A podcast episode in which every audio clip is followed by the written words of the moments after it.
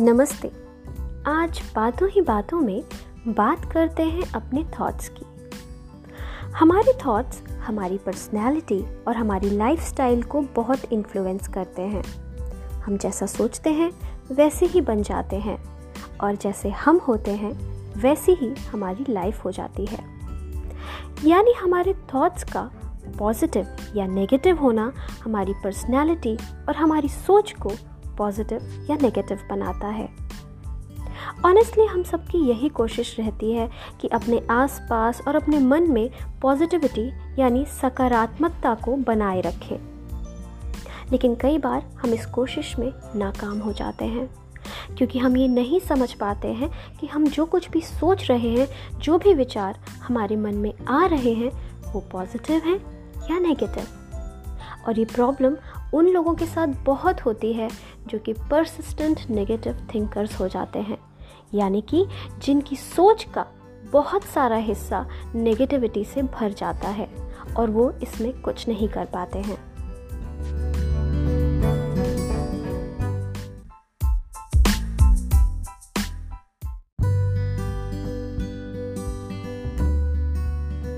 तो अब सवाल ये उठता है कि कैसे जाने कौन से थॉट्स पॉजिटिव हैं और कौन से थॉट्स नेगेटिव अगर किसी विचार के बाद हमारे मन में कोई भी नेगेटिव इमोशन या फीलिंग आती है तो वो नेगेटिव थॉट होता है।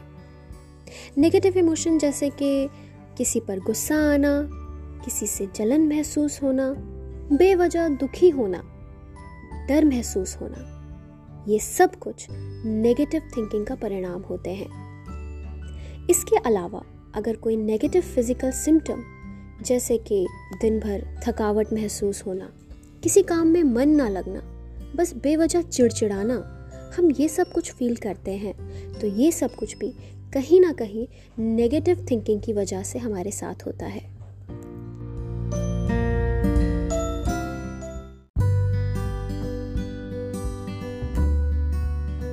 ये बात माननी और समझनी बेहद ज़रूरी है। कि नेगेटिव थॉट्स का हमारे मन में आना बहुत ही नेचुरल है और इसे पूरी तरह नहीं रोका जा सकता। लेकिन अगर हमारे दिन का ज़्यादातर हिस्सा नेगेटिव थिंकिंग से भरा होने लगे तो बहुत ज़रूरी है कि हम उस नेगेटिव थिंकिंग और उस थॉट प्रोसेस को कंट्रोल करना शुरू कर दें। नहीं तो वो नेगेटिव थॉट्स हमें कंट्रोल करना शुरू कर देते हैं। इसलिए हम जो भी कुछ सोच रहे हैं, उसको कॉन्शियसली असेस करना बहुत ज़रूरी होता है। हमें पूरे ध्यान से समझना चाहिए कि हम अपने दिमाग में किस तरह के विचारों को जगह दे रहे हैं और किस तरह के विचारों को आने के बाद हटा दे रहे हैं। याद रखिए, आपके विचार ही आपके जीवन की दिशा डिसाइड करते हैं और अब ये आपके ऊपर है कि आप किस दिशा में जाना चाहते हैं। तो अपनी लाइफ में पॉजिटिव थॉट्स को चुने और बस यूँ ही आगे बढ़ते रहें। Think positive, stay healthy and be happy.